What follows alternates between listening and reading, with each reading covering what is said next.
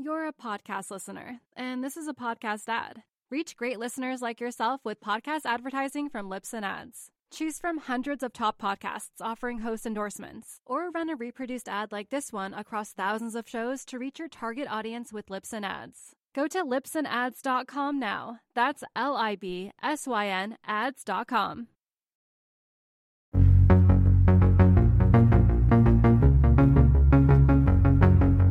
You ever feel typecast by uh, your invention of the thruster? Yeah, possibly. I've had Wayne say to me, "You're more than just a three fin." So um, it made me think about it a little bit. And but as the years go on, and you know, guys on the tour are still surfing high performance thrusters, and it's kind of design I was responsible for. It's you know, it's it's a good thing, and it got me to be able to do boards for Kelly and Andy probably at critical times for them and for me. Been racking my brain and working hard to come up with something groundbreaking and new, and I guess we all are, and uh, those sort of things don't come along too often. When I, I brought out the thruster, uh, it wasn't accepted as well. So uh, if I have brought out a new design and it hadn't been accepted, well, you know, I'd be prepared for that. On Creators and Innovators this month, we're featuring The Shaper Shack, a four part series featuring Australia's finest board builders, published every Tuesday. From inventing the thruster to developing renewable surfboard materials, incorporating artificial intelligence into shaping, scaling a global business, shapers like Simon Anderson, Daniel Thompson, Phil Byrne and his son Parrish, Chris Garrett, and many more share their blueprint for their business and they also speculate on the future of board building. Just search Creators and Innovators in your podcast feed and then click subscribe. New episodes every Tuesday through the month of April.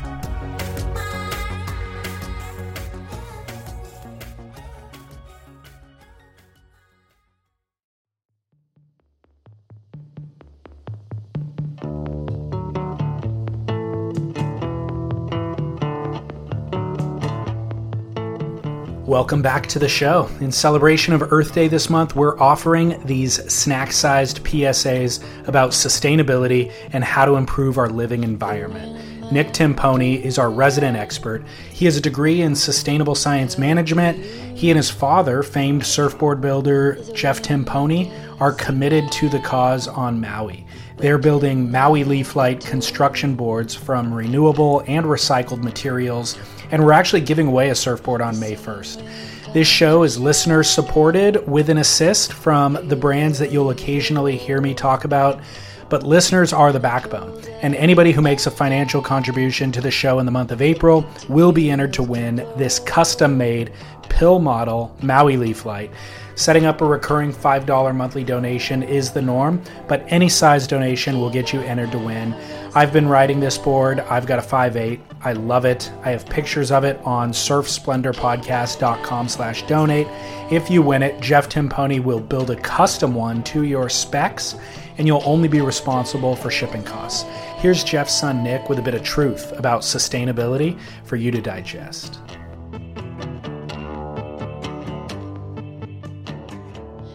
Balance. It's something we as surfers are quite familiar with balance of our toes and heels, front foot, back foot, but not only on our surfboards. Outside the water, we also search for balance. Balance between our work, play, and family, our religious and spiritual beliefs, even our diets and bank accounts. When our lives become out of balance, we feel it. And just like when we're surfing, if we feel off balance, we either recorrect or we crash. Crashing allows us to get back on our board and try again. Yet, just like in life, very rarely are the conditions the same the second time around. In parallel with life in and out of the water, ecological sustainability is all about balance, and our environment, left to its own functions, is a master of finding balance, though not always in the fairest ways and not always in our perceived timely fashion. The environment has no understanding of time and no deadlines to meet or at least not in the way we consider them.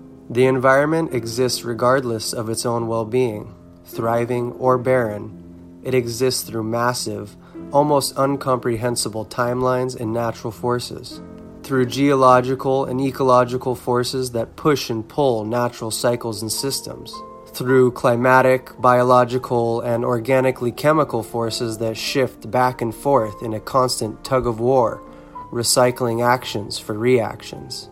But a healthy environment is always adjusting and checking itself to find balance around a constantly oscillating equilibrium. Yet, regardless of nature's immense powers to self regulate, we as humans are able to unintentionally press on certain leverage points, imposing our influence on it. Take the Earth's climate, for instance, a topic at the forefront of environmental sustainability, which, if you recall, umbrellas every other form of sustainability on the planet and is a serious matter for our own well being. The climate, as I'm referring to it, is a long term view of global weather trends. Think 10, 20, 100, or even 1,000 or 100,000 year periods. After all, the Earth is billions of years old. These are just snippets of time. From this perspective, we can see multi-millennial movements in climate activity. This is not to be confused with the day-to-day or month-to-month rain and shine patterns more commonly known as weather. Also noteworthy, the Earth's climate is almost always moving, but in slow motion compared to our daily lives, so it's hard to identify. In this case, our global temperatures are increasing though it's not so much the direction it's moving we should be alarmed about, but rather the pace at which it's moving. And by almost all scientific observations, its pace has quickened with our exploitation of natural carbon reserves, i.e., fossil fuels. Fossil fuels like crude oil are very useful and important in modern times, but also considered non renewable resources. Extraction and combustion of these resources create one of the biggest, if not the biggest, leverage point for climate change, which is CO2 or carbon dioxide. CO2 is a compound released when we burn fossil fuels for energy generation. It plays a big role in conventional agriculture practices and is created through many other anthropogenic activities. It is also released into the atmosphere in many natural ways. CO2 is to plants what oxygen is to humans and animals. Plants, big and small, breathe in CO2 and exhale oxygen. But along with this natural exchange, CO2 also has a large influence on the temperature of our planet. With higher levels of CO2 in the atmosphere, the average global temperature rises. As you might expect, with lower measurements of atmospheric CO2, the temperatures go down. This is evident in historical and current observations, marked by periods of global warming, which we're in now, and global cooling, like the Ice Age. These are great examples of the Earth's constant balancing act, an act that is being destabilized from our disruption of long standing natural carbon cycles and altered to meet our own growing energy demands. If you're not aware of why a stable, balanced climate is so important, I'll just briefly mention some of the threats that can come from a destabilized climate. Threats like sea level rise, which inundates coastal regions, displacing their populations, spoiling groundwater sources, and costing billions of dollars for new infrastructure replacements. Extreme weather patterns that lead to deadly heat waves and droughts, torrential rains and floods that displace more communities and create environments for infectious diseases to thrive. And perhaps one of the more relatable issues for surfers comes with elevated ocean temperatures and CO2 concentrations ocean acidification, and coral bleaching. One effectively kills temperature sensitive coral reefs, and the other essentially makes the ocean's pH levels too acidic to grow new coral. With no living coral reefs, we can forget about living, breathing, healthy oceans.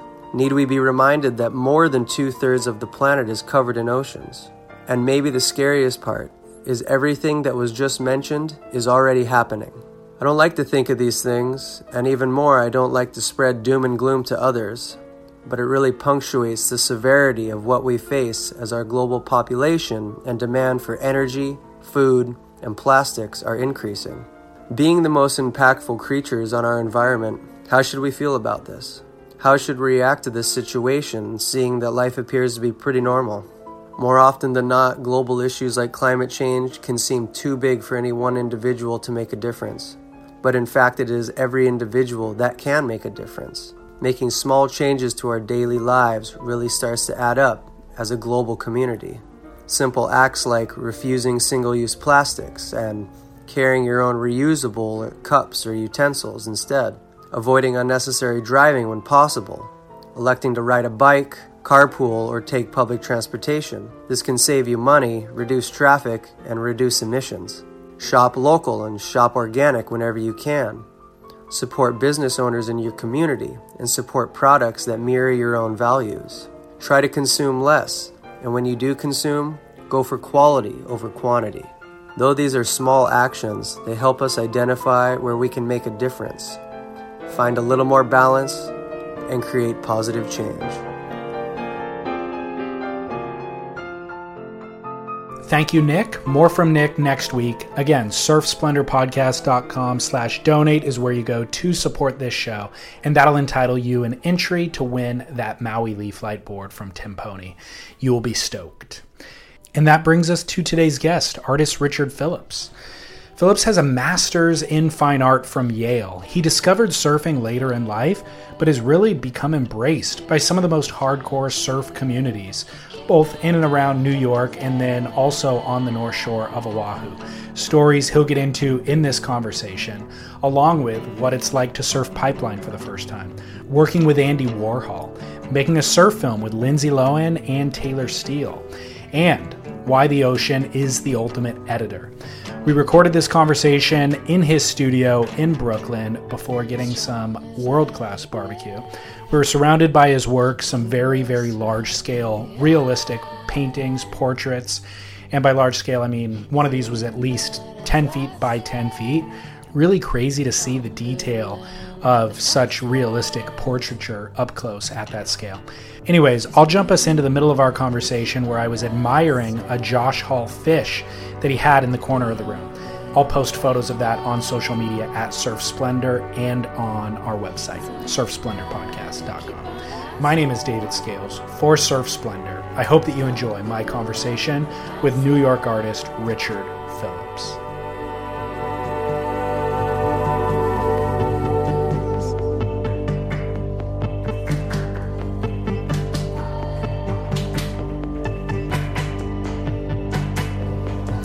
Um, it actually came through um, a conversation that I was having with uh, Taylor Steele uh-huh. and um, with uh, our friend Tyler Barr. Um, and I, I remember a session, a winter session with the two of them. It was just the three of us out. It was a it was a big day. It was in Long Island. It was just a few years ago, and uh, I was out on some type of knifey shortboard or something like that, and um, and Tyler was sitting out the back uh, with this uh, longfish, you know, Josh Hall longfish that he, um, and uh, and it was it was amazing. I, I ended up um, uh, trying it that day and just getting waves that I utterly was not getting on the yeah. shortboard that I was on. And then and then again, I would say it wasn't that long ago that I was out surfing with um, with with Taylor and he had this long fish also, and his was pure white, as this great, and the, and the rails felt fantastic, and it was kind of a marginal day, not so great, and he was catching everything, you know, and just having a blast, and I was like just just sinking, you know, and not, and uh, so I tried his board, and I was like, God, this is so fantastic, and so then my quest to to get one of Josh's longfish uh, began, and um, and you know the color of this board is something that I've is a board color that I've always wanted, and I and I had seen online or whatever it was. Maybe it was one of his personal boards. And I think that was quite likely. This kind of uh, luminous, almost fluorescent green, and I was like, oh my god, that would be fantastic to have a longfish. Um, you know, and uh, and that in that special color. And so, uh, yeah, I put the order in, and um, and he was, you know, Josh was great. He was able to turn it around, and you know, this year it's been it's been a board that I've been surfing um, on my return to Rockaway, which I hadn't been surfing in Rockaway for many years, and um, uh, this past year I just started surfing there again, having a great time. Mm. Well, uh, why hadn't you been surfing there? Is there a story there? Well, you know, I mean, I learned to surf at Rockaway. You know, ultimately, I started surfing in the um, in the fall of '99, um, 2000, and so I uh, wait. Is that true? No, I'm trying to think now. In the um, fall of 2000, excuse me. um, I, that's when I started surfing. Um, and uh, I, I, think I surfed there for probably like two and a half years or something like that. And then I ended up um, just getting at that time it, things were pretty much um, focused on 90th Street, you know, the the jetty there, and that's I literally I learned. I mean, that first uh, fall. Um, I started in October, you know, and then went through the winter and then visited a friend out in LA and kind of continued it out there and came back, bought a winter suit and kept going, you know, and it was, you know, it was a, it was a hard road, you know, and and because the winter suits were not so fun at that time, right? But that's what you do, and so I stuck with it, and um, but it really was, um, you know, I think it just like the lineup. It was super. Cr- it wasn't crowded like it is today, but it was like very focused, and there were some individuals out there that everyone knows that were that was there that were there that was just making it um, not like super fun. So um, friends were going over to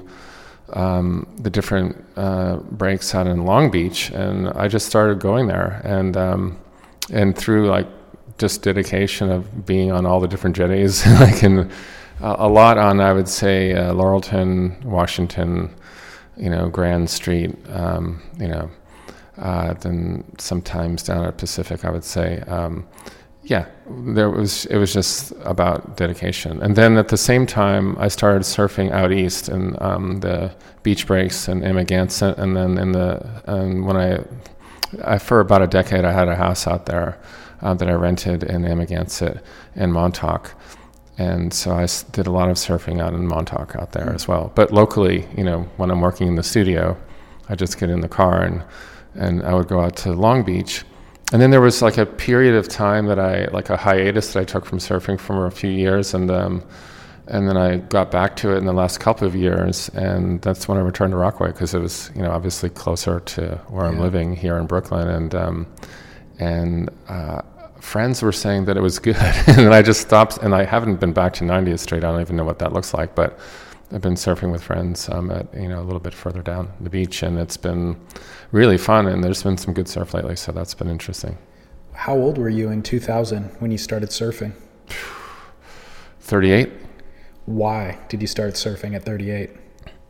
Well, I grew up on the water um, in Marblehead, Massachusetts, uh, which is a coastal town that's known worldwide for um, sailing. And so I grew up as a competitive yacht racer, and um, and back in those early days, uh, I I even got into windsurfing. But keep in mind, this was the first days of windsurfing. So I literally, uh, with a friend um, like tried out one of the earliest windsurfers, you know, up on a lake in, um, in, in New Hampshire, and then we brought it down and got uh, you know got a couple more, and then we would windsurf.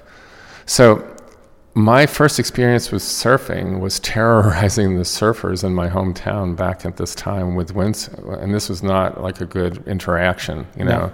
uh, the surfers were not happy. It's notoriously uh, contentious. yeah, and it was it was bad. Um, uh, nothing ever came to blows in the parking lot or whatever, but um, you know, we were out of control on these windsurfers. We were pretty good at it, enough good at it enough to be in the surf with them. But it was um, so that was kind of an ignominious, ignominious beginning to um, surfing, and I, I, never really picked it up. I mean, I just continued uh, racing sailboats. Um, um the windsurfing kind of fell off at that point, and I would I continued on and um, it wasn't until, uh, yeah, it wasn't until 1999. To, well, actually, it wasn't until 2000 when I moved to Hawaii for a year. Um, and not to Oahu, but the Big Island. And I lived in Kona. Um, and um, I lived uh, down by in this little cove uh, near the Kona Tiki Hotel. And there's like a little bodyboarder break right out front. And, you know, I was there for the year, and so, or better part of a year and um, I was um, like getting over like a, a, health issue that I had, and I was um, just getting my strength back, going to the gym every day, and then and I got a like a a bodyboard, which is a whole different culture out in Hawaii. It's like a, it's not like it is here. I mean, it's it's really serious, and people out there like are the ones. I mean, they're really often credited for the first people to discover certain breaks. And then on the Big Island, it was kind of a big thing. There's some really pretty good breaks there for that. This was one of them.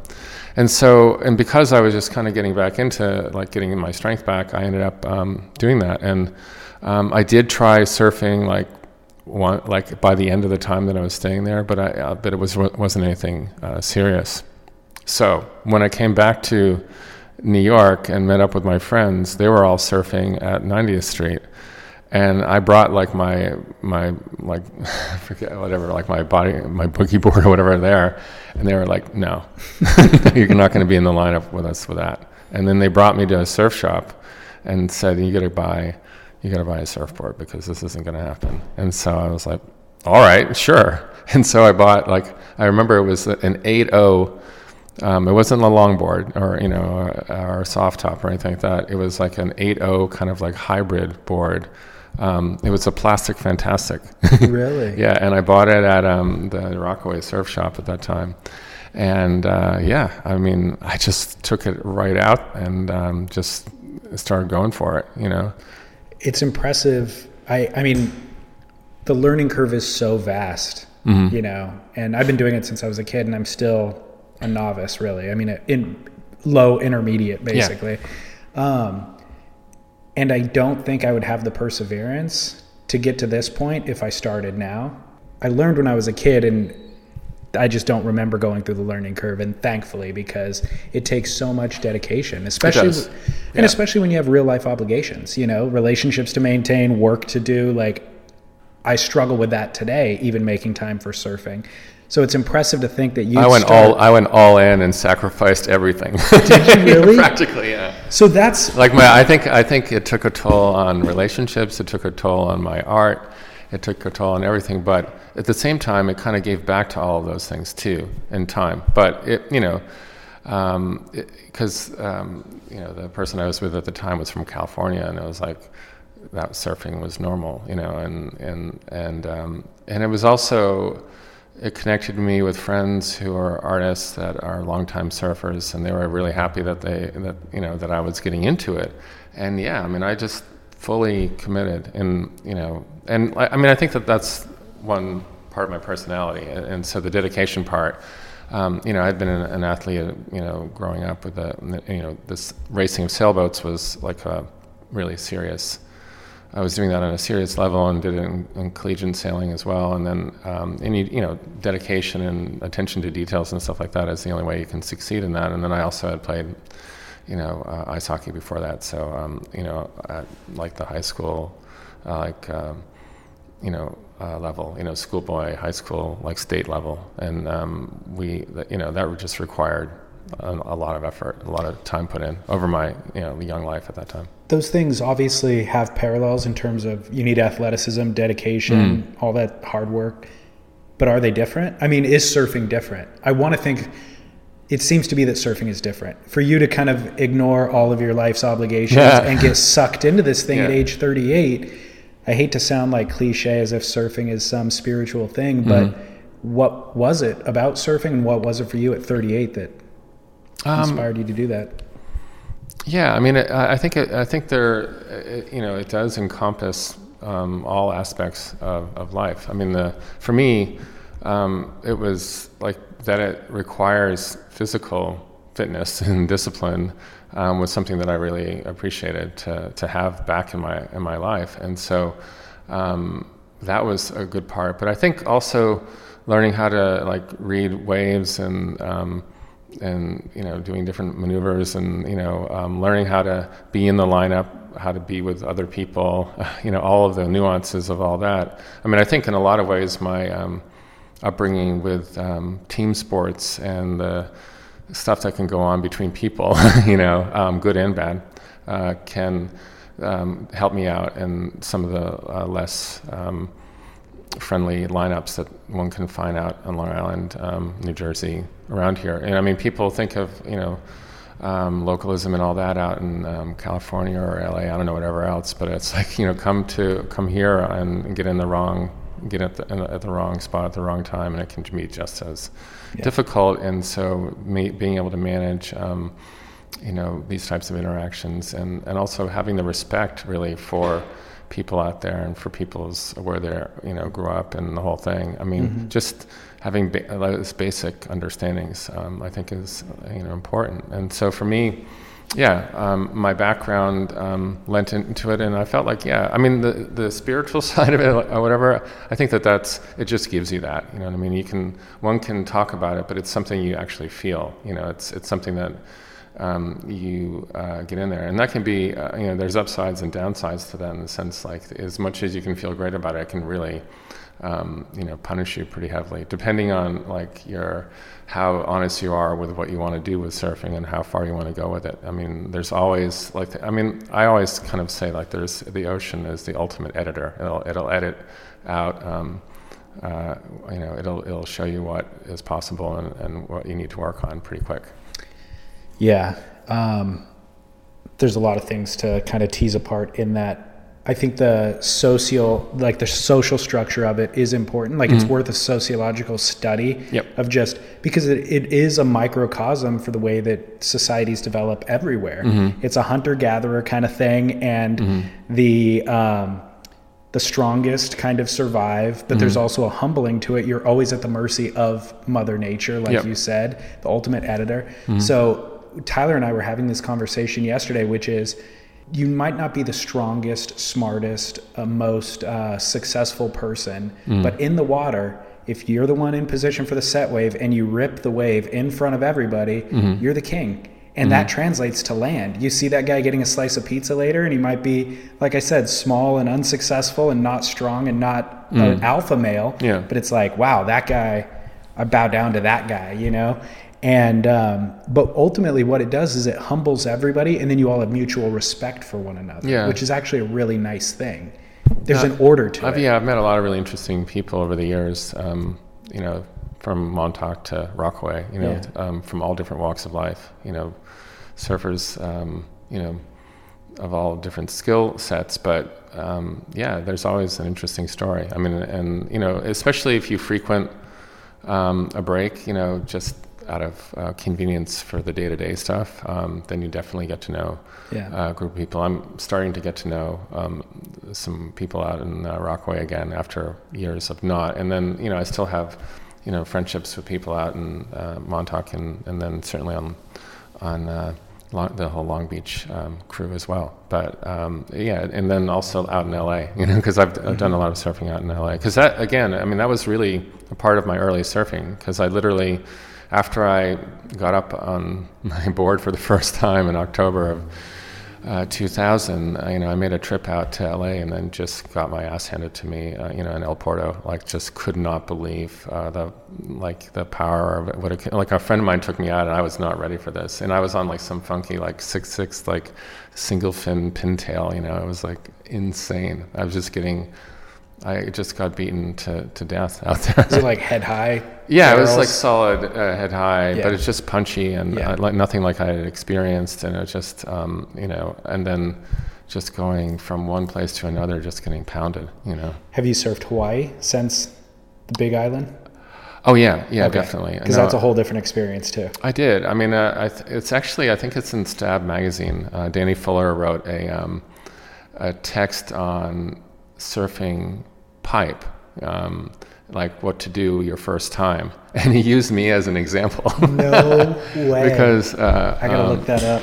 And uh, uh, I, I, think because I, I, think I saw it online. At any rate, um, so it's something to read, and it definitely documents my experience, uh, which you know was. I mean, I, I literally hadn't been in the water for a little while, and I had come from directly from London, you know, um, to New York, got on a plane, and then flew out to Hawaii. And um, I was uh, met at the airport by Danny and uh, Makua Rothman, and uh, I just couldn't believe it. Even like in the airport, I was like, "Holy shit!" you know, uh, this is you know. And then we had um, a really great dinner on the halfway between. Uh, uh, town and, and, country, and then the next day, I mean, that night um, when I was at the at the house um, that we were staying at, you could feel the the surf um, reverberate through the house. It was like it was absolutely firing, you know. And um, and, and, you know, you wake up early in the the next morning, and um, they took me um, to the Waimea shore break uh, to warm up, you know, and uh, I literally was pounded to within an inch of my life uh, at, at that shore break. Were they just messing with you? Well, oh, I went like with Danny and, and, and, his and his his friend who's a photographer. Actually, he was filming too. I think there is a film of me just getting pounded to to death. Um, and uh, but it was, you know, I mean, for them, I mean, uh, you know, with all respect, you know, I'd met Danny through the art world, like a friend of mine in the art world, and you know, I knew of his, I knew of his um, background and his uh, reputation, obviously, as a world class big wave surfer and uh, and a pipe specialist as well, and um, and you know, a you know, a person of uh, you know, absolute world class uh, talent, and so. Um, you know, this was their natural environment, you know, and I was a visitor, you know, and with no, with, I mean, this was like several, uh, you know, several many layers above my pay grade. And so uh, once I got through that and we returned from um, Waimea um, and we're back on, um, on you know, uh, near Pipe and, and off the wall, which is where the house was we were staying at was right in front of off the wall um, it was just it was very intimidating. Obviously, it was um, you know in the in the early part of the morning they were calling it six to eight feet. I think um, Danny said it was um, maybe four to six or something like that, um, which is probably accurate for the um, for how they would read it that day when I when I paddled out. and I paddled, and I guess the one of the crux of the article uh, was was this paddle out that I did with him, and you know it's like paddling out there for your first time is, is super intimidating, especially if there's any kind of wave there at all, and you know the lineup and everything else. And but there's like this little notch, like you start at this rock, and there's this little notch that you have to make it through, or else you get swept down into an area that is is really really bad. Like it's you know like not a good thing. And so Danny like basically gave me the instructions of like, you need to make it out past this point, and you can't fail at doing that you know, or else you're you're in, in bad shape. And so I followed him out. I mean, he was out there in a flash, and it was just, I mean, my paddling left a lot to be desired, um, you know, for the shape that I was in and all that. And so I literally um, you know, he looked around and saw that I was kind of like not on pace to make it, and he turned around and he gave me a very like in no uncertain language with no uncertain seriousness um, that I had to get out there, like absolutely, you know, not fail to get out there, and I literally just made it over and like made it out to the lineup, and I was totally gassed, you know, and I was like, holy shit, and then you know, then you've got you know set waves coming in and um, but I mean, he had introduced me to um, you know key friends of his that are out there, and um, I sat wide, you know, and um, watched and like where like there were um, you know people on bodyboards and people were um, even uh, body surfing from that point. It's like there's like there is this part that you can sit wide on. Waves will come through there, but they're not the main you know peak waves. And you know at that time I actually didn't any, want any part of uh, that whole thing. And um, it was but what was really fascinating and this is only you can only see from the water when you're there is this is the sound and the um, and uh, literally the fact that these guys are absolute demigods you know that it, it's like goes beyond imagination the level of talent and uh, and, um, and skill level out there. It was mind blowing. You know, it was you know just to watch them do what they uh, do. Uh, you know, they're professionals, but it's all, even on a level beyond that. That's I think where it gets to the point where we can return to that idea of spirituality or whatever. But because you know they are doing things that are um, that are like only like 0.001 point, you know, like 0.0001 percent of people in the world can possibly do, and because that wave is so lethal, like and the other thing that people don't realize is how shallow it is there. Like you're literally sitting on your board, and your feet are touching the tops of these anvils, you know, of uh, of petrified coral. And it's um, yeah. So when you look over the ledge, if you're paddling for a wave, I mean, you better look down the wave because if you look down underneath you, it's a it's a horrifying sight. So um, you know, long story short, I was out there um, Danny like helped me get into a wave. Um, then he had to return to work, you know, and mm-hmm. uh, and it was amazing to watch those guys surf.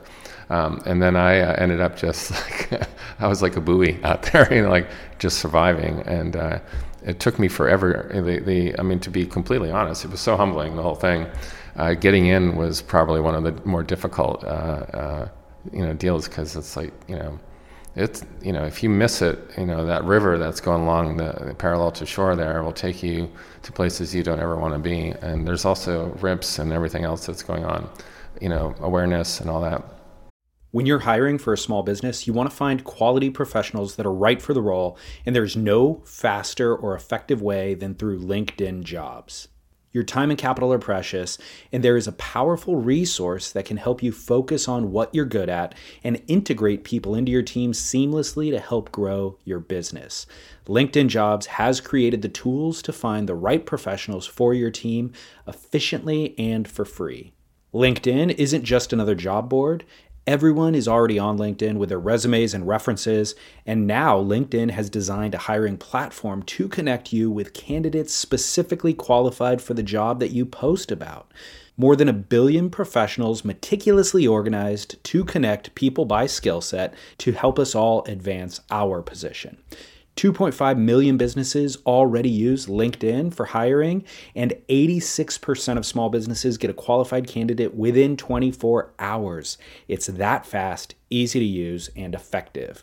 LinkedIn Jobs can help you write job descriptions, filter the right person to you, and give you the tools to help you interview them like a pro linkedinjobs.com slash surf is where you go to post your job for free yes totally free. That's linkedinjobs.com slash surf to post your job for free. Terms and conditions apply. You're a podcast listener, and this is a podcast ad. Reach great listeners like yourself with podcast advertising from Libsyn Ads. Choose from hundreds of top podcasts offering host endorsements, or run a reproduced ad like this one across thousands of shows to reach your target audience with Libsyn Ads. Go to libsynads.com now. That's L I B S Y N ads.com.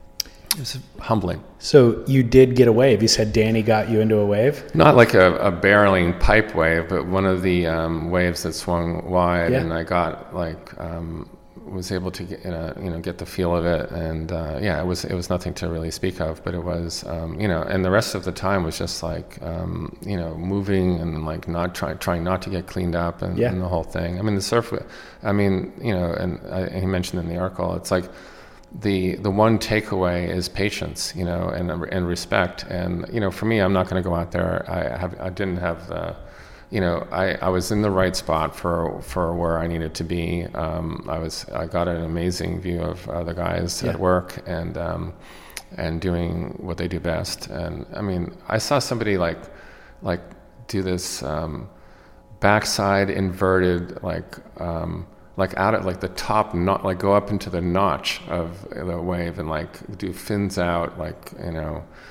uh, crack off the top when the wave was literally crack. It was mind blowing, you know, It- free falling into the uh, you know into the down Yeah. the face. Even though we see photos and videos of that stuff, it does not at all translate what it looks like in real life. No. The difficulty and the um, like how vertical they get and how critical the section is, how fast they're going, all that stuff, unless you witness it from the shoulder paddling out, is lost on film. It Yeah, I, I don't have any um, desire to repeat that experience at all. And and for fun. me, what's great about um, pipe is that you know, as a spectator, it, you know, you can see it all. It's right in front of you. It's amazing how Yeah. much you can see from the beach right there. And the same with off the wall. I mean, I found off the wall to be really impressive also because it's uh it's basically a closeout. Yeah. And these guys, um, and it was huge when I when I saw it um, early that day, and uh, I saw some spectacular rides, but I also saw, saw some very heavy wipeouts, Yeah. which these guys, you know, survived or whatever. But uh, you know, but they're pros, and that's how, and that's what they do. And and, and it is an, an area where like you just, I think people get lured into the idea that it's somehow um, makeable or whatever. But um, you know they, you know, Danny's crew and the and the and the whole younger crew coming up, um, you know, they do regulate the um, wave um, as needed, and it's and it is needed because it is such a um, a um, you know lethal uh, wave out there. Completely. Yeah. Um, what was your first introduction to Danny in New York? Like, I mean, because I I was a, followed Danny when he was young, Mm-hmm. saw him in the magazines, and when the art thing happened, it was fascinating to me. But I only viewed it kind of through the surf world and Right. Mm-hmm. whatever the magazines were talking about. Um, what was your first exposure to his work? And Well, I, I met Danny through a friend of mine, uh, Valentine Uhovski, um, who uh, works. He, you know, is a. I guess he. I would say that he's like, um, you know, he had this very um, famous uh, fashion blog, you know, uh, early on um, with his uh, partner Olga, and um, which was very controversial and interesting. And then he got into um, social media, uh, particularly with um, Tumblr, um, and he that's um, where he is uh, now on, on, on very early days. So he's um, quite influ- has a big influence over that. And so um, I there was a, I curated a um, a uh, an exhibition uh, with uh, David Salle um, and the the artists, and we held a, a dinner um, over in the West Village um, for the for the opening, and um, Valentine had thrown the party, or he had done the party in in, in celebration of that of event, and um, and and had invited Danny, and then.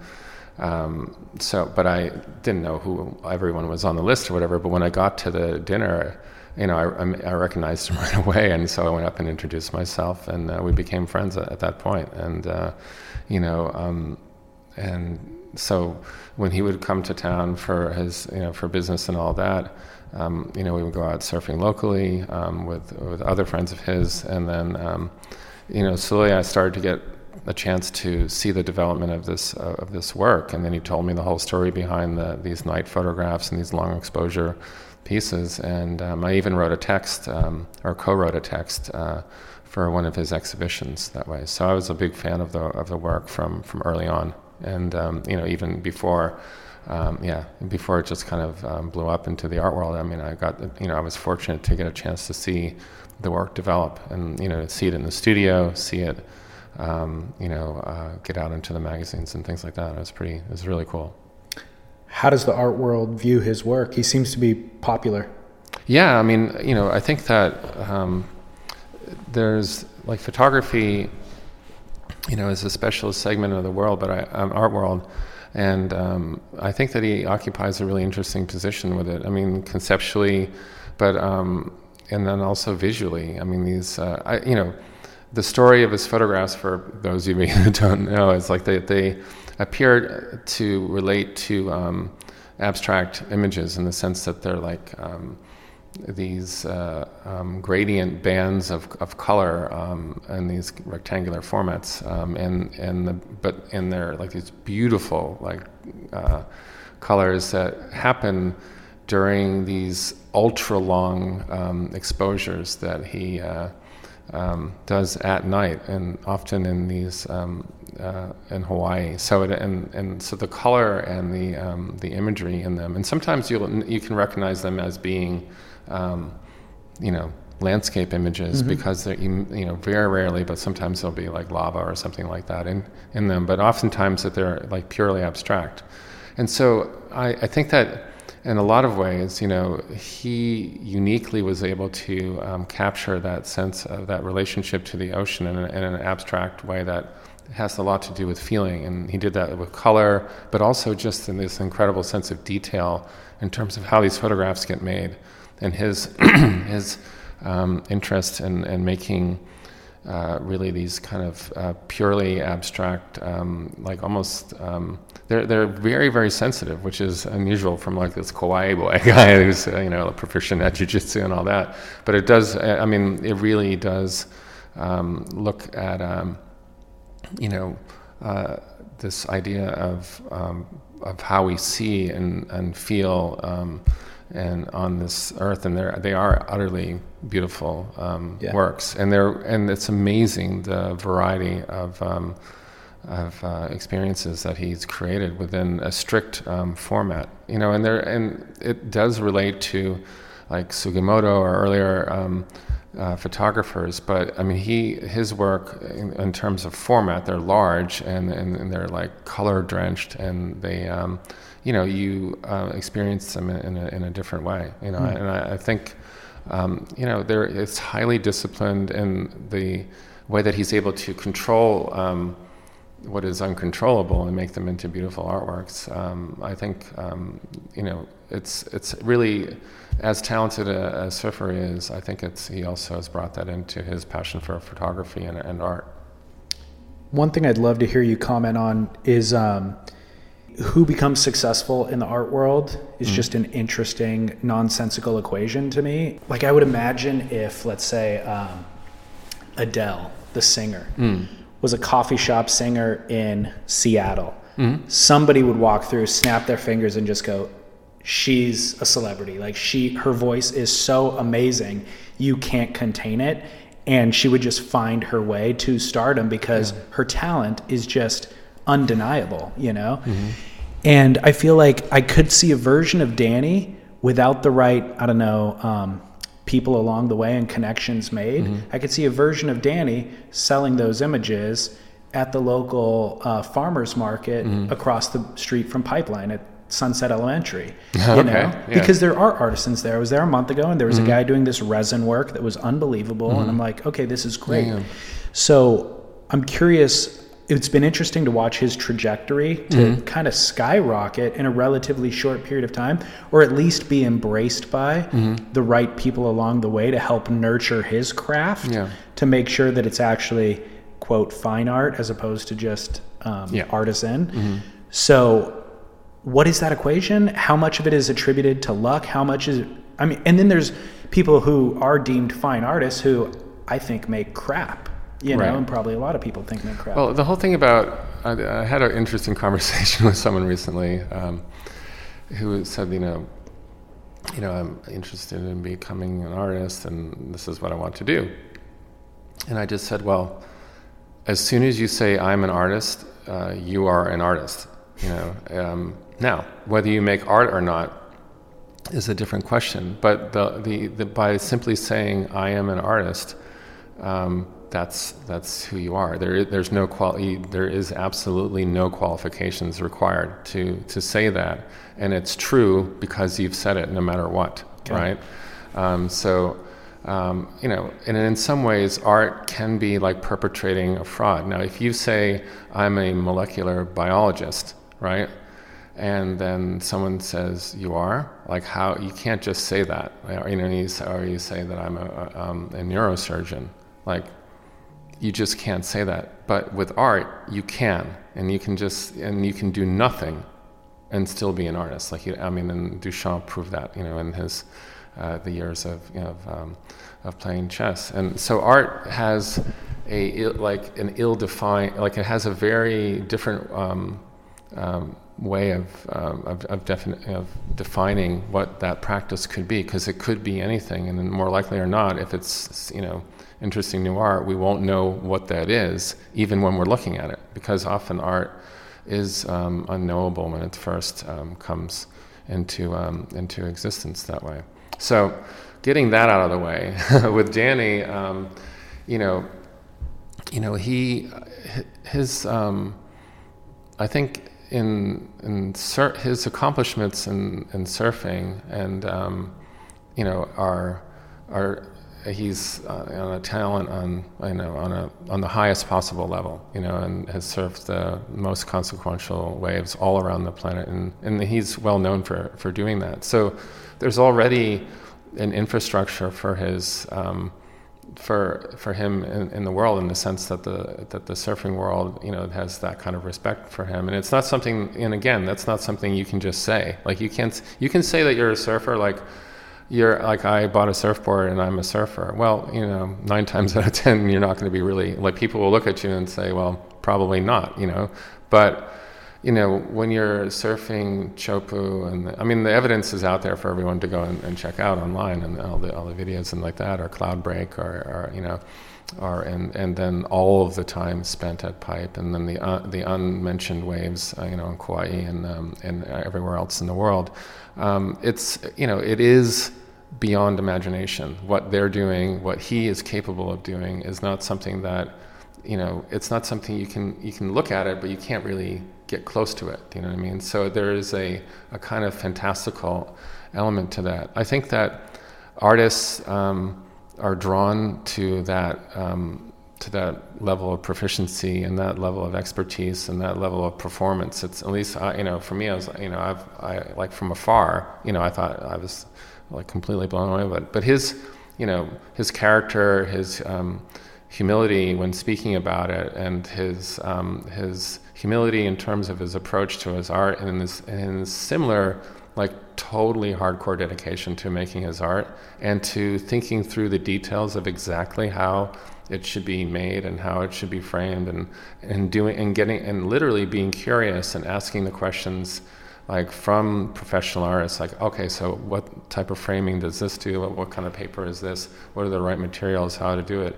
You know he, his preparation for you know taking on you know chopu is like his preparation for taking on doing a series of prints it, in a lot of ways is the same way because you can't just um, you know like step up and do it. I mean, there's a lot, a lot of hard, unseen work that happens in the background um, that gets it to the point where things look just so. So that yeah. would be the the definition of why his work is like so far beyond what you would see across the street on the on the Lee, you know, drive or whatever.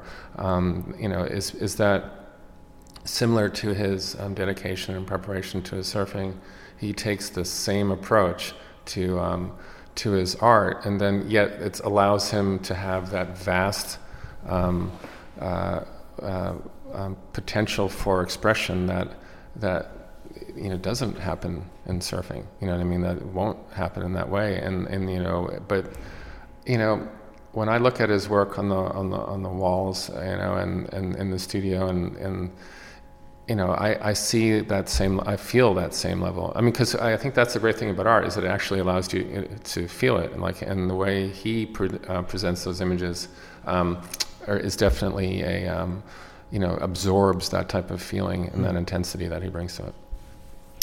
Excellent explanation. Um, you said that just saying that you're an artist is enough to be an artist, mm-hmm. but you, for the record, have a master's in fine art from Yale. Yes. Yeah. So that's a good qualification. Mm-hmm. I know you worked with Andy Warhol. Can you give me the introduction into your career and kind of use that as a starting point? And how did that happen? Well, and I left um, grad school. One of my first jobs in New York um, was I didn't have any um, plan for like a career um, other than to make art. But then the reality of living in New York City like hit immediately, and I was like, I got to get a job. And so I just took on uh, working for a contractor um, to take on whatever job I could get money for. And I actually had no experience yeah, doing any gonna... type of carpentry or anything like that. But friends of mine did, and so they um, said, "Oh, well, you, you, know, you'll have to learn on the job." and so I ended up getting a, a job uh, with a contractor who had had. Um, and his clients include uh, included um, uh, Warhol and, and, others, and so I ended up working at Andy's studio um, in the basement, um, which was a storage area for Interview magazine, which was at that time um, in the um, the kind of substation, his final studio. Um, you know, and uh, so yeah, I was working at a studio. I actually never saw Andy in person, alive. You know, and uh, although I, I, knew the whole staff that was working there, and I saw the works uh, getting made but um, yeah, it was a very odd thing that I never saw him alive there. But it was yeah. So that was my introduction into into the uh, into the art world, and you know from there I, I had a studio on the Lower East Side on uh, with friends of mine from um, from from Yale, and and yeah, we just were a little pack of artists that were just like kind of like um, struggling along and surviving at that point in the in the mid '80s. Yeah, it was fun. Did I mean? Did you take that job knowing that his client list was who it was? What do you mean? Did you take the construction job knowing that? His um, no, it was, was, it was actually just it, it was uh, pure um, just happenstance, uh, pure luck. Um, I would my imagine. Friend, my friend, uh, the artist Sean Landers, uh, managed to get me onto the onto the crew, and I was I mean it was like an, it was very lucky. Yeah, you know, that's crazy. Um, and um, and he was working, you know, these like all, at all these different stars, um, you know, apartments, uh, you know, around the city, and we would just get moved from one job site uh, to another, and uh, it was it was really it was really interesting. I mean, it was it was a crazy time at the Yeah. for sure. It's fascinating. Yeah. So that theme of celebrity has seemed to kind of continue in your work through a lot of the stuff that I've seen in the modern. It did. I mean, what was interesting about that um, was that it really didn't come into play until, like, I would say, um, a show I did with Friedrich Petzel Gallery in 1998 um, when I, I I did make a painting of one of these interview magazine covers that I had remembered from working at Andy's studio, and it was a it was a, a painting that I titled "Portrait of God," and since we're on the issue of demigods and, and surfers and all that. But it was a, it was a yeah it was a portrait of Rob Lowe, um, and uh, and it was from uh, one of Richard Bernstein's interview magazine um, covers from I think 1980. 83. Um, and it was, I think it was like the Hotel New Hampshire time, you know, with Jodie Foster. Um, so they were doing their interview of each other. It's hilarious to read these interviews because back then, interview, it was just literally they would just like, hey, so what are you doing today? Oh, I don't know. You know, and I mean, that's how Jodie and, and Rob were talking.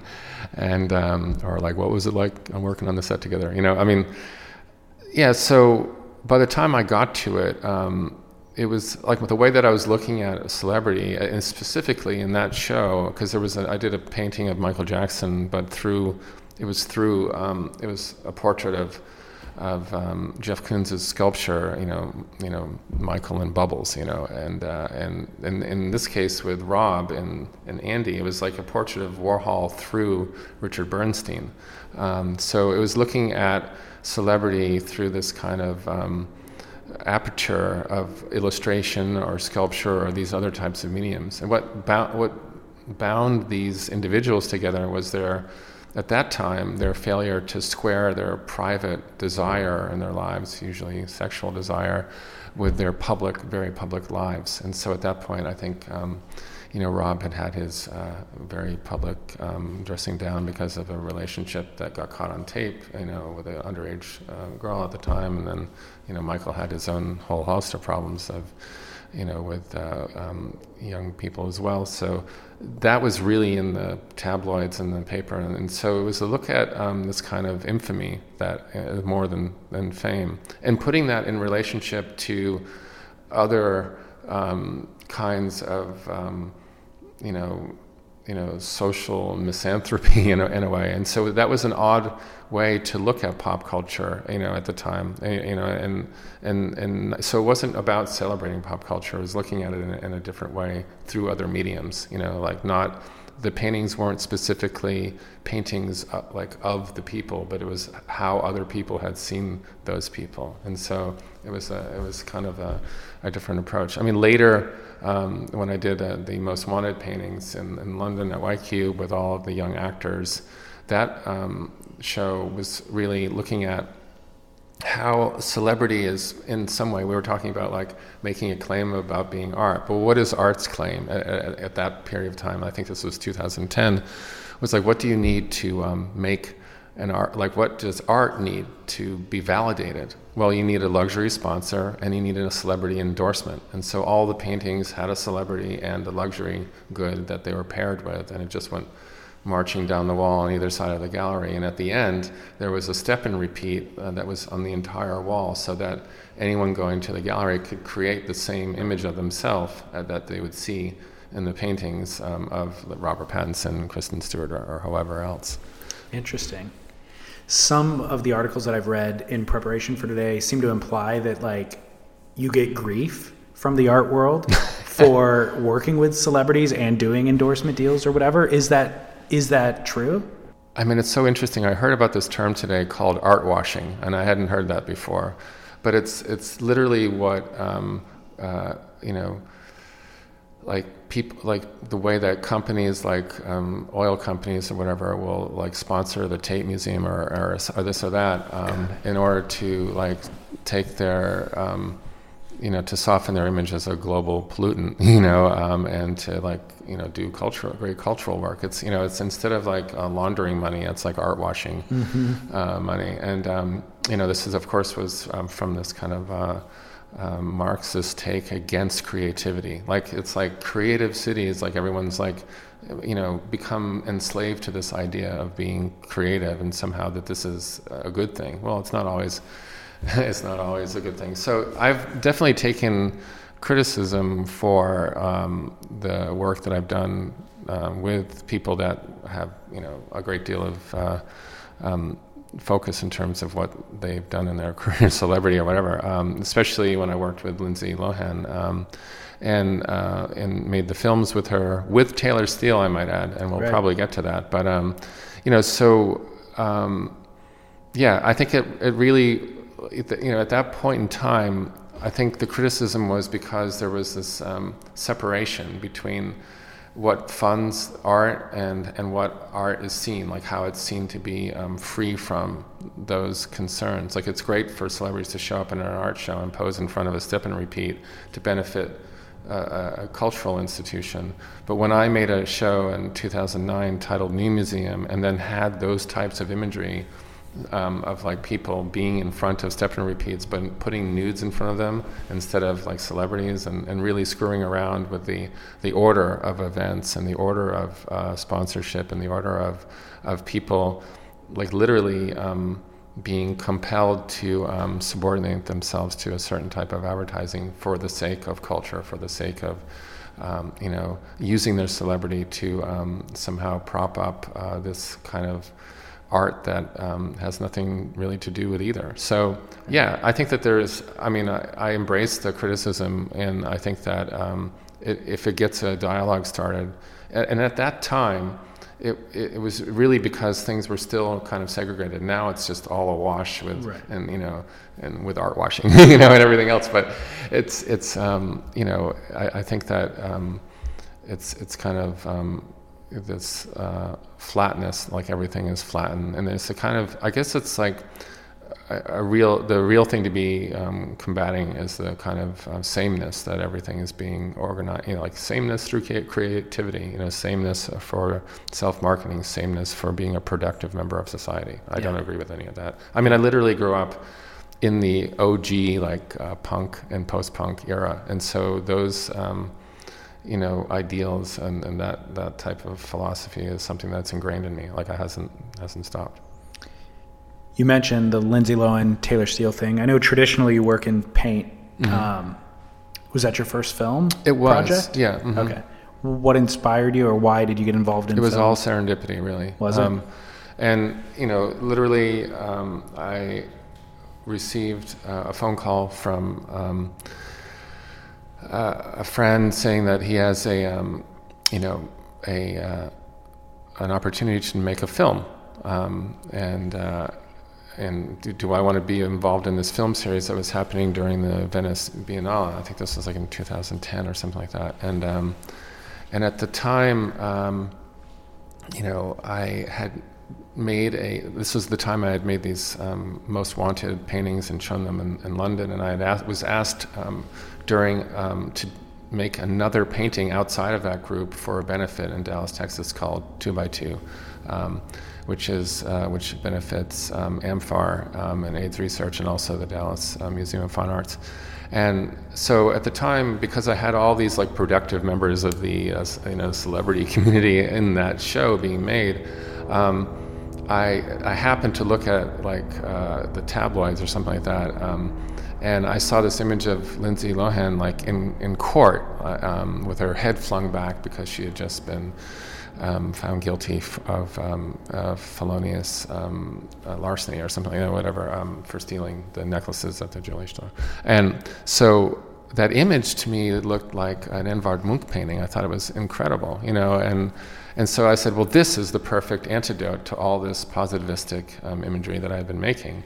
So I set right to work at making this uh, painting and sent it down to Dallas, and it, and, and, it, it ended up helping out in the uh, for the uh, fundraiser there. And a friend of mine who was um, uh, working at um, a magazine um, saw the painting and made it a screensaver on his phone. Um, and he worked in fashion. And uh, he was out in LA on a shoot with Lindsay with this image on his phone. his name was Dominic Sidhu, and he would end up being the creative director for all of our films. And he um, showed it to Lindsay, and Lindsay saw it, and from what I understand, was like, "Oh my God, like who made this?" And then uh, he, you know, told her, and she reached out to me and said, "Hey, what's up?" And I was like, "Well, you know, we should do something together." And she's like, "Yeah." And so, being asked to make a film, you know, around the same time, I was like, "Well, maybe I have an actor," you know, and um, but I didn't know how to make films at mm-hmm. all. Like I hadn't even made a film on my iPhone. Like mm-hmm. I hadn't even tried. Um, however, our good friend Tyler um, had invited me to be a judge for the New York Surf Film Festival. So I was like a, I served on the panel, um, and I, I, think I had done a couple of um, sequences by that point.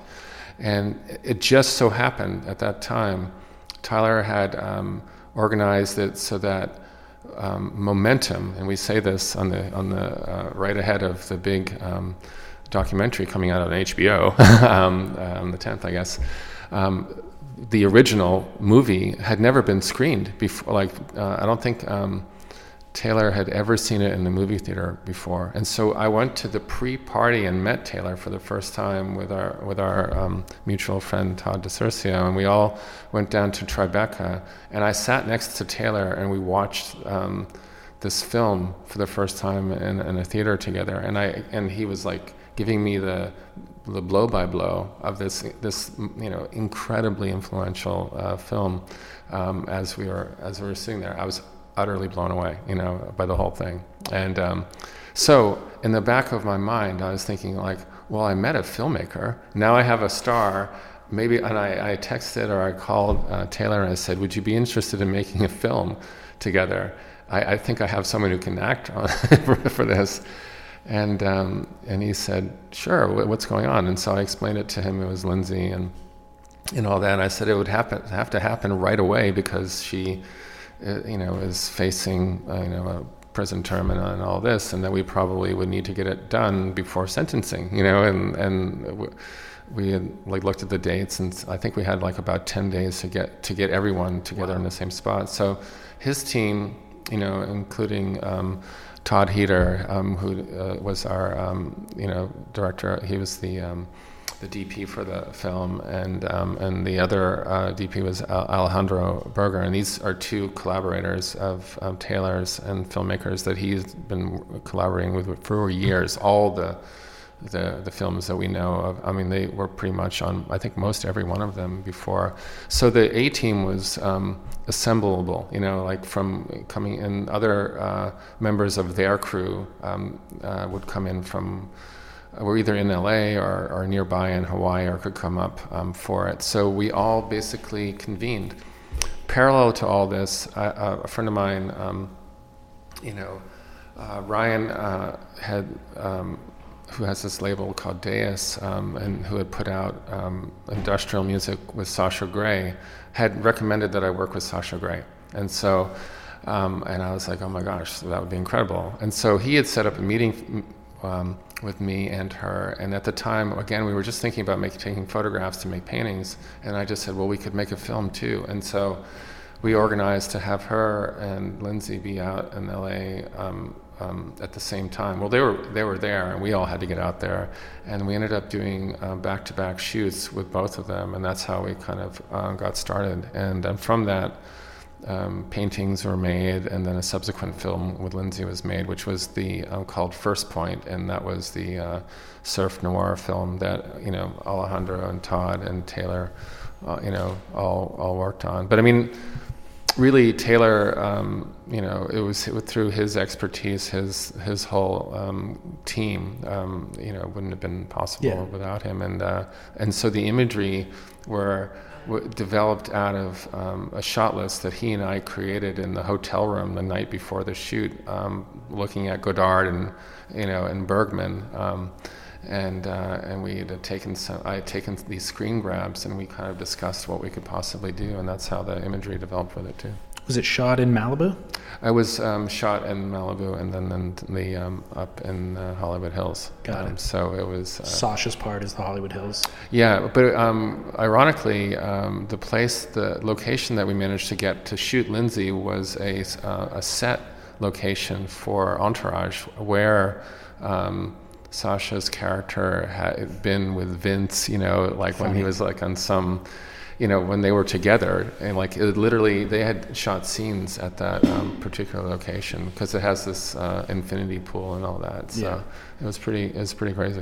And Cassia Meador was the surf double for Lindsay. Yes, on the second film, and that Oh, happened like about a year and a half later because Okay. we, um, you know, it ended up um, we ended up um, going back to Malibu, and uh, literally uh, a friend of mine. Uh, I think, uh, well, my friend Meredith Darrow, who's uh, this uh, brilliant um, art consultant, um, she uh, um, and very influential. Uh, she was on the is dear friends with um, Cassia, and so they were at the beach. And uh, when Meredith um, realized that I was out in LA, and she texted me and saying, "Hey, what are you doing out in LA?" I said, "Well, I'm making a film with Lindsay and up the beach in Malibu." And, and she said, "Oh, I'm here with Cassia." Uh, I said, "Wow, do you think Cassia would want to surf?" Um, and this was like literally, I think, the day before the shoot or something like that. I said, "Do you think she'd want to come up and um, and surf with us?" I mean, the waves were going were going okay that, at that time, and she said, "Sure, absolutely, we'll do it." And so um, that's it was literally pure serendipity, and then like she showed up and did those amazing um, scenes that um, Todd was able to uh, capture uh, from the beach, and then likewise Alejandro from the water was amazing. I mean, you really do see incre- like the you know incredible genius. But I would have to say one of the things I was so impressed by was the um, you know, was the um, the discipline and the work ethic that the whole crew had about and how because we had crazy stuff to deal with with paparazzi and and everything else. I mean, it was, there's like a whole other. We'd have to do a whole other podcast of all the craziness that we had to deal with. It wasn't. It was literally not Lindsay. It was everybody. It was really everybody else. You know. Really? Uh, it was like Dawn of the Dead. It was crazy. When we actually surfed Malibu, um, which Lindsay insisted on, we were we did it at a we had shot the day before at a private beach, a very famous one, with this kind of um, special wave that they have there. And then she's and when we wrapped, I thought we were done, and she said, "Well, let's shoot at Malibu tomorrow." And I was like, "Is everyone? Can everyone do it?" And everyone could do it, of course, because and and so we went. Um, you know, unannounced or anything like that, and showed up at the beach, and um, and you know, we were able to surf there and, and film there because the guys filmed with a really long lens from the parking lot so that they wouldn't be seen on the beach. And then in Alejandro, uh, um, there's a prohibit you can't film there. I mean, that's there. It's against the, the rules of the, the beach. So Alejandro was able to get a camera out onto a surfboard and was able to take some shots in, in the water. Uh, but we didn't, you know, yeah, some like get some shots in the water from there. But um, yeah, I mean, it didn't take long until we were sitting on the beach, like during a break, and um, these guys were who were, looked like surfers were like taking shots of Lindsay, and then one of Lindsay's friends or her personal assistant or whatever uh, became indignant and went over to that, those photographers and said, "Listen, you know, what are you doing? We're just trying to have a day at the beach." And the, and then the guys were like, "Hey, man, like." You shouldn't worry about us. You know, you should worry about them. And then they turned around and pointed, and it literally it looked like Dawn of the Dead. There were all these photographers like coming up over the, you know, into the from the parking lot, coming down the beach, and soon it was like a wall of Wow. people and um, and so you know Lindsay went out into the water and like paddled way out, um, uh, and uh, yeah, and getting her back in was difficult. Like there, I think there's shots of me like trying to like part the the wall of photographers um, to get her onto the shore. And then we had to literally, like something out of like the Beatles, you know, like run down the beach to this hotel that we had all of our stuff staged at, and then and then it became a, you know one of these meltdown situations from there.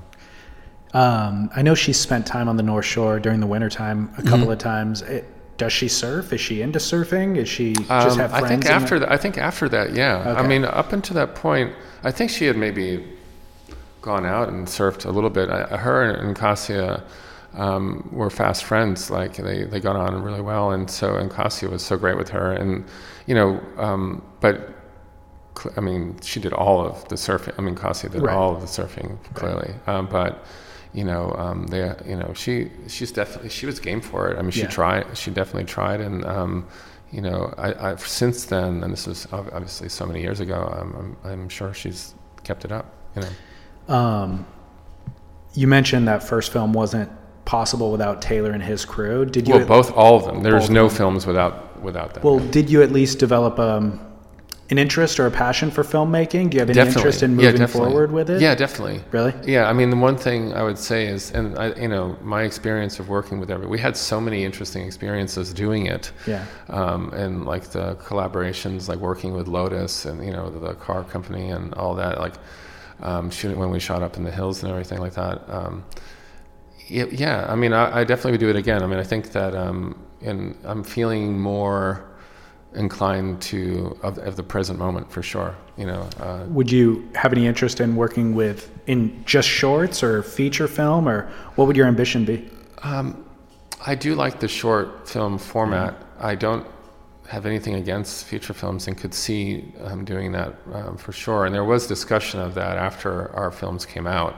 Um, but uh, for whatever reason, that didn't materialize, Yeah. um, which is a whole nother story. But um, no, I, I definitely am open to all of that. I think for me, um, the short film is, you know, like the short subject film is. Uh, is super interesting. Um, I I really thought of these as portraits of portraits. The first two, they're only ninety seconds, and our, my really long film was six minutes. you know, but in a lot of cases, when you see art like videos and, and art galleries, and this these were shown and have been shown in museums and art galleries. Uh, like 90 seconds is about as much as anyone's ever going to uh, hang around for. Six minutes, for sure, uh, is is asking a lot, and um, and I really feel you know that we were able to keep it interesting for six minutes. You know, Same thing is true in the surf industry right now. It's like six minutes is a long surf edit at this point. You know, um, everybody's got an Instagram attention span. I like the YouTube format though. Do you? I think Koa Rothman's um, what, what is it, uh, Living Easy or something like that. Uh, um, I think I think that right now his his um, um, vlog or whatever it is. I think that's right. Yeah. I think his is the most interesting because I mean I had the really good fortune recently to meet um, um, uh, Nathan uh, Florence on a trip um, uh, uh, when I was down in uh, um, Nicaragua, um, and oh my God, you know what a talent! You know, he's absolutely incredible surfer, and it was so I felt like so fortunate to, uh, Yeah. to meet him and um, his girlfriend, uh, you know, Mahina uh, Garcia, and um, boy, I mean, so yeah, I, I would say like. Um, the vlog like i really like how um, you know um, yeah uh, you know what is it living easy or whatever Yeah. uh, is that it it's something like that. I, that doesn't. i should i should look this up I'll look it up and post. um, yeah and but at, at any rate um, he is so personable and I and and they edit it well they in in the fact that they don't over edit it like some of it is just like oh my god like why are you leaving this in there? But it really gives like a personal feel. And and Nathan's contribute like it's you know he he and Nathan are best friends so it's like he shows up as uh, you know because it's really just their li- their life yeah. you know? And they live an amazing life. and recently, for the the Jaws, you know, they literally um, uh, videoed the night before the Jaws contest, and you really see, um, like, in, in in a way that is utterly extraordinary, like the their emotions as they're preparing for this contest, and then you see what they go through, like like down the mud uh, hill, getting down to the base. And I've heard that described from Danny and other and other surfers of what it's like to go out and paddle out at, at Jaws. Um, but you really do see it, and you do see the the real palpable sense of um, apprehension and Yeah. um, of um, of uh, energy that, uh, and then you see these unbelievable performances, and then catch the reactions uh, right after. You know, Yeah. it's unbelievable. So I, I believe that that's a really good format, like this whole new thing. hmm Do you watch much feature surf film at this point? Like the 45 minute, 50 minute plus? I I will. I mean, I, I'm not as on it. I used to be so on it when I was working with uh, Tyler, like, and Yeah. I was a judge, and so I would just see tons and tons of films. It was amazing. I really love that. I really miss uh, the New York Surf uh, Film Festival, the way that uh, Tyler had it, um, was doing it, because it was just um, so fun, so fun. And I mean, I, I, really love the events that he does put together, and I think he's such a an important uh, cultural figure in the surfing community um, that way. But um, I, I would say less often now. I'm, I've, I, you know, I do watch um, WSL events because I think that they're getting it right um, in terms of how to produce a surf event. Like it makes it's like convenient for me to watch while I'm working, and and I think that the um, uh, commentary is um, approachable for all kinds of people, and and you know the fact that they've you know narrowed it down to like the the waves of consequences around the world is is pretty great. But I think in balance, you know, seeing these vlogs and, and, you know, I and I know that other people have them, but I, I, I believe that. Um, you know, uh, this one that we're speaking about is the best one, you know, Yeah. f- of the moment. And I, th- I just saw that like they're getting like pretty heavy advertising, you know, now like, for just starting to kick in. Like this last episode, like they're getting like, you know, which, and I didn't realize like, wow, like you can get like serious. I mean, but these guys are, are just great. Like they have the, like magnetic personalities. They're phenomenal surfers. Um, they look fantastic. Yeah, you know? exactly. Um, it's like everything that you could ever want. Like th- these companies could not pay enough for. Yep. You know, and it's just them like. And I also really like the idea of like the guys getting into the truck. You know, see them packing up their boards and like going out to a, a surf check, and there are no waves, and then like being like, you know, and then having to deal with that. You know Totally. and uh, you never see that stuff before. There was surf films prohibited this type of thing, Totally. or it was seen as like art, you know. But I mean, I will say that like a lot for me um, before I met, you know, I was lucky through Tyler, and full credit to Tyler, um, uh, meaning to meet Taylor and and, and those guys. Um, uh, you know, I, I got to meet, um, you know, Dave Wan out in Long Beach um, and got to know the whole Unsound Surf thing. And, the, and for me, like films like North of Nowhere and uh, Couch Tour and all these things, all these films, and they just, they have a new one that's out now too. But those local um, films, and I would say Mike Nelson, you know, I, I can't give him enough. I mean, this guy is an amazing surf photographer. Um, and uh, you know I have like total respect for um, for his work that he's been doing for um, you know decades Yeah. here. You know, um, you know I would also say like I was also fortunate to be in a show out in Montauk, um, not this past summer but the summer before with. Um, uh, Taylor, one of Taylor's good friends, uh, Todd Glaser, and uh, you know, I, so I worked on this pros- proximity project with um, with Taylor and, and Todd and Kelly, and um, it was an, an amazing experience. So there's all kinds of ways of getting involved, and I think proximity, um, for me, was a new way to, to look at um, surf uh, filmmaking and, and the way that that gets rolled out. I mean, I think, and I don't know, I haven't seen Momentum yet, this documentary series, but that's going to blow things wide open all over again, you know? I think so too. I saw it um, at a different film festival last month, and I was really impressed with it. First of all, the filmmakers don't come from surfing. Um, the Zimbalist brothers, Yes. they've done a bunch of ESPN 30 for 30 documentaries. And, um, so they did their research, obviously, well enough to fully understand the impact Yeah. of that movement in surfing. And then I guess Taylor gave him full access to all his archives. So he, Zimbalist told me that he picked up, I think he said two tons worth of, like it in weight, two tons worth of material. Yeah. Shipped it all. I think he's here. I think Zimbalist is in New York. So shipped or had it all sent to him and then um, just hired a team of people to sift through all of it. Yeah. It's ridiculous. And then the interviews that they did with the surfers were like multiple days long, you know, nine hours, 16 hour interviews Mm-hmm. to get to the point where Kelly's crying basically and telling the story. So it's pretty spectacular. And it, it also just, I followed these guys my entire life and now I follow them on Instagram. Mm-hmm. Yep. Mm-hmm. The film, I learned new things about these people that I had never known before. So the film, I thought it was very successful.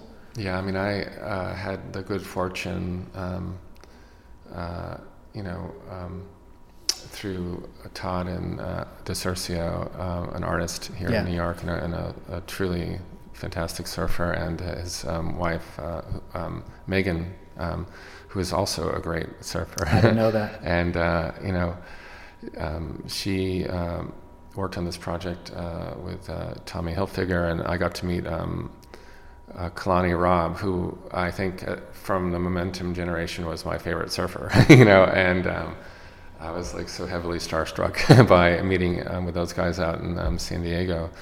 And, uh, and having a chance to uh, surf with uh, Kalani and Benji uh, Weatherly and, and this whole um, crew out there was just um, absolutely you know that level of having fun in the water and i mean kalani is just it's in- infectious we had a Yeah. session i think we had two sessions at Windansea in Windansea that were absolutely amazing i think he was it's like he could have been surfing on the lid of a cooler i think and it was just ripping so hard um, know.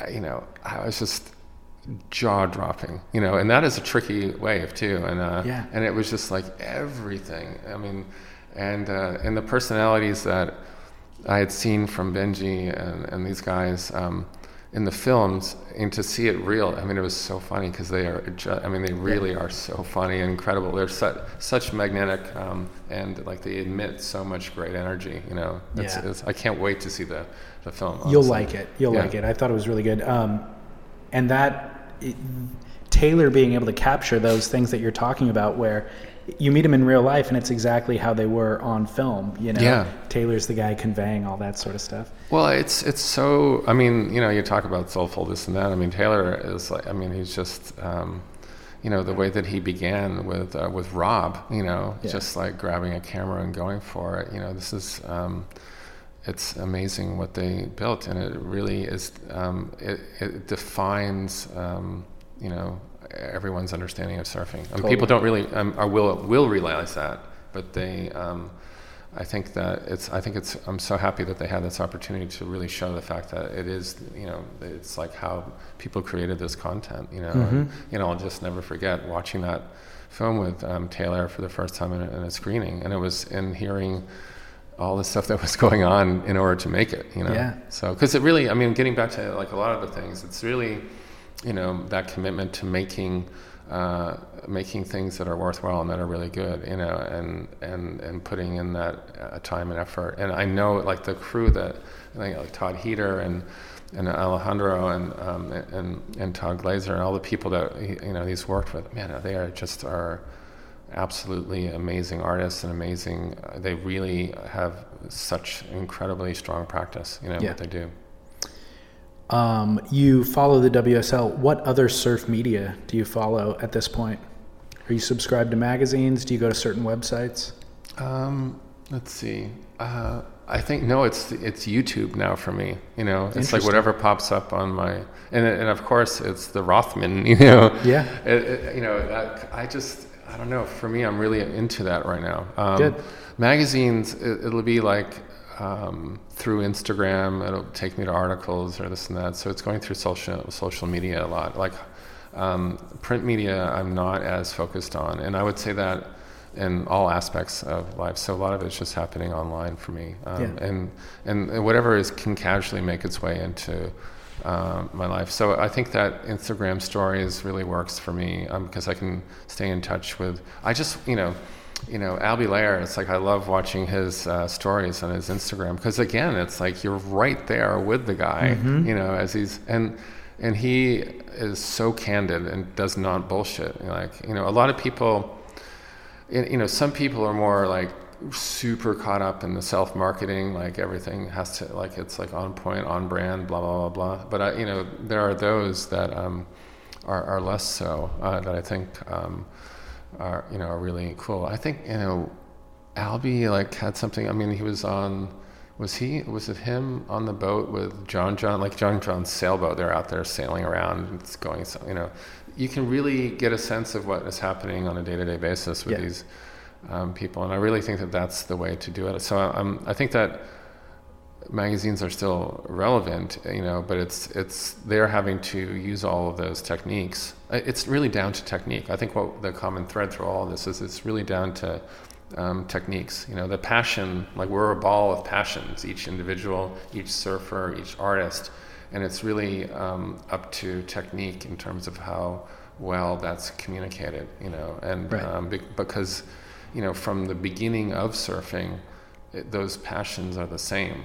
So it's and, and they're and they're unalterable. You know, like Yeah. it's just that now since it's a global phenomenon, you know, it's like how do you like sift through all of that? You know, and, it's a great time to be a fan. I mean, Yeah. because honestly, when I was young, all of my surf media came through three publications and then one Taylor Steele film, film a year, Mm-hmm. Yeah. maybe one or two other films a year. Mm-hmm. And I think everybody else's did too. And so we were all, it was kind of a homogenized um, surf experience because we all just had the same influences. Yeah. And now we're all kind of curating our own experience, you know, and um, that's why you're starting to see different boards being ridden too, long haul, yeah, long I mean, fish. listen, I've, I've recently started ri- riding like um, boards, you know, and it short, was because like high performance short shortboards.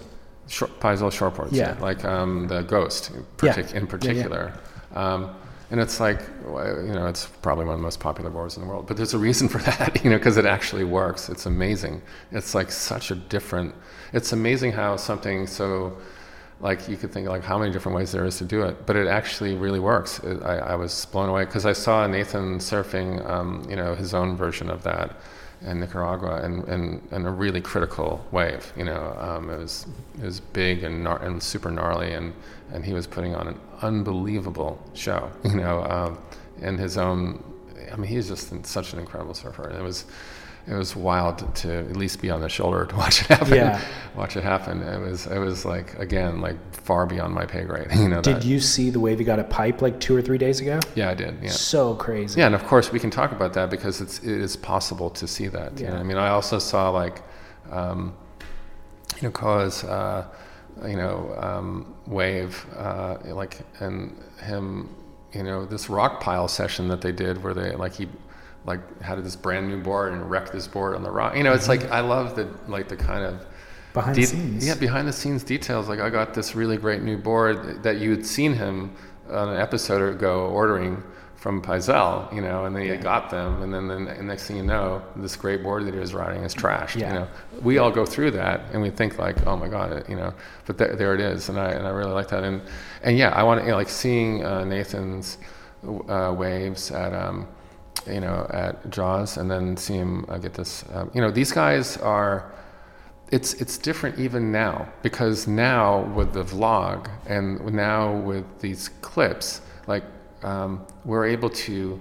It's less formal, and we're able to like check in on a daily basis, on an hourly basis, Right. as to like what has happened. Like, Yep. and, and we can, you and I can have a conversation about these um, supernatural uh, occurrences because that's what they are. They are supernatural occurrences. You said that you were in Nicaragua. What is your surf relationship like with surfing nowadays? Um, how often do you get to take trips to surf? How often are you surfing locally? I'm surfing locally as as much as I can. You know, like um, I try to get on every swell, and I'll go out on bad days too, and, and all that. Um, and because now I kind of redid my quiver to like com- like to deal with bad, you know, bad surfing. And then we've been fortunate to have good days. You know, so um, and that's where I kind of discovered this. Um, you know this uh, this new board that I really think is uh, you know is amazing, and the and the longfish is is really a go-to um, for um, all kinds of days. I mean, I've had it out on solid days too. It's ama- and it's an amazing board. I mean, Josh is a, is really a genius. You know, um, and these shapers are you know, and then. You know, I, there, there's uh, local shapers like Joe Falcone that I think are. I mean, he has this um, new board called the Albatross, which I think is also an amazing board for Rockaway. I've seen him surf it so well. It's, I mean, it's incredible. And so you know, beyond like you know the the Hawaii, this people shaping in Hawaii, the people shaping in California, you do have um, you know um, shapers like Joe who. Um, who I found out through, you know, the community that surrounds Pilgrim, you know, and, and Chris Gentile's um, set up there. So I, I really feel like um, there, there's like really a holistic uh, way of uh, approaching all this, and um, you know, so I, I think one thing about surfing in New York a lot, you know, you do have your summer and your winter boards because they like, you know, get, getting into the heavier suits, uh, it sucks, you know. Mm-hmm. And so taking trips is better. I mean, I, I will start to travel more. I, I, as I said, I hadn't been traveling for surfing in a while, and you know, this trip in the springtime for Nicaragua came up, um, and I went, and man, the waves were like, uh, like mega, you know. And uh, awesome. uh, although I doubt Nathan would say that, but you know, they were. But it was it was uh, like serious Colorado's like fire, absolutely firing. That is a, a, serious wave. You know, awesome. It was pretty great. So I'm hoping to, you know, do, get down to some warmer uh, climates this winter. We'll see. What does your work schedule look like now nowadays? Are you painting every every day? day? Yeah, every yeah. day. Mm-hmm. Yeah, good for um, you. And the days that I don't paint, it's like I probably would be at the beach. You know, yeah. Um, yeah, that's the only excuse I would really have. And we've fortunately we've had some good excuses of late. You know, um, we had some had some like that last fall we had was pretty good. I would say it was it was firing. Like I got like I remember uh, driving to the beach and Tyler said it's pumping and I, and I hadn't quite got there yet, and I was like. Yeah, right. I got there and it was firing, you know. Really? It was like, and you know, the paddle out was, you know, like one of those paddle outs, you know. Yeah. Uh, for like I was watching people trying to get out and all. I was like, holy shit, this, is that one of those days? And then when Tyler got down there, I mean, he has he had he had it sorted. Like we went and did like a dry, like a dry paddle out, just because he knew this one little trick to to get out. And I was like, oh, that's great. and so it's because you know I did that. I think I was successful with that a couple times, and then the tide changed, and I got utterly pounded. Like um, the third time that I um, went to paddle out the same way because it no longer was holding up, uh, like holding up, and there wasn't yeah. enough water anymore. I just got blasted right at the at the end of the jetty. It was unbelievable. Amazing. Um, Super you, fun. You said you're painting every day. What are you currently working on? Do you have any um, exhibits scheduled? Yeah, potentially. Um, working on a group of um, paintings for New York. We haven't um, set a date or the venue quite yet. But it's a I just um, previously did a show in um, at Eul Gallery. It's EUL Gallery in in, um, in uh, uh, South Korea, and so now I'm working on a new body of work, uh, which are these medium scale paintings that uh, variously have two figures um, in each of um, the paintings. I think there will be like six or seven of those. They're all roughly around seven by five feet, um, or a little bit, or maybe six and a half by um, four and a half feet. Um, and um, yeah, so they're um, new, a whole group of new works. And, and the way that you're seeing them, they're in their monochrome phase, but they'll be full color, like the commission painting that you see there, which is uh, one of the finished paintings here in the studio. So it's, uh, yeah, no, I'm super motivated and excited to be painting every day. And, you know, um, it just uh, makes a, a, lot of fun. And you know, but then for sure you, you do need a break. Uh, yeah. For surfing, and you know, I I did do many winters like going out east on the weekends um, to. Uh, Montauk, I miss that because it's so desolate out there in the wintertime, and you can have some like solo sessions out there. Probably not as much now, but back in those days you could. It was really fun. So I feel like I'm I'm ready to, ta- to tackle it. You know, I'm still in the 4 3, uh, and I was, you know, I saw guys out without hoods or booties last time, and I was like, no, no. it's, you know, that, it's getting too cold for that. Yeah. Right on, Richard. Well, thank you so much. Thank you so much, much for having me on. Yeah. Incredible. Gladly. Yeah. It's not a song.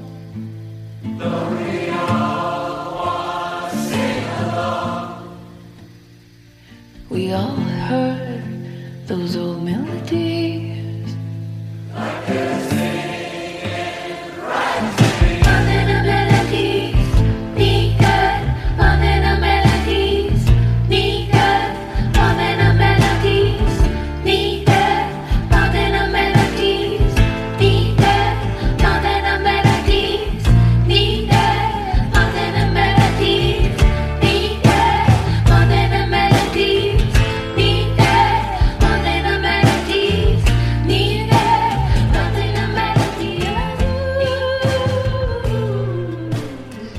Thank you, Richard Phillips. I've linked to his paintings and short films starring Lindsay Lohan on surfsplendorpodcast.com. And for the record, Koa Rothman's blog is called This Is Living. I've posted an episode of that as well. Also, if you enjoy this show, consider supporting it via PayPal donation button. That will enter you to win that Maui Leaf Light board custom built by Jeff Timpone to your specs. A huge thanks to you for that, and also thank you to the Timpone family. We will hear more about sustainability from Nick next week. Also, make sure to subscribe to Creators and Innovators to catch that Shaper Shack series. This week's episode features Simon Anderson, among others. And then also subscribe to The Grit with Chas Smith. We'll be publishing a new episode tomorrow. That's it for this week on Surf Splendor. This is David Scales reminding you to get back into the ocean, share some waves, and shred on.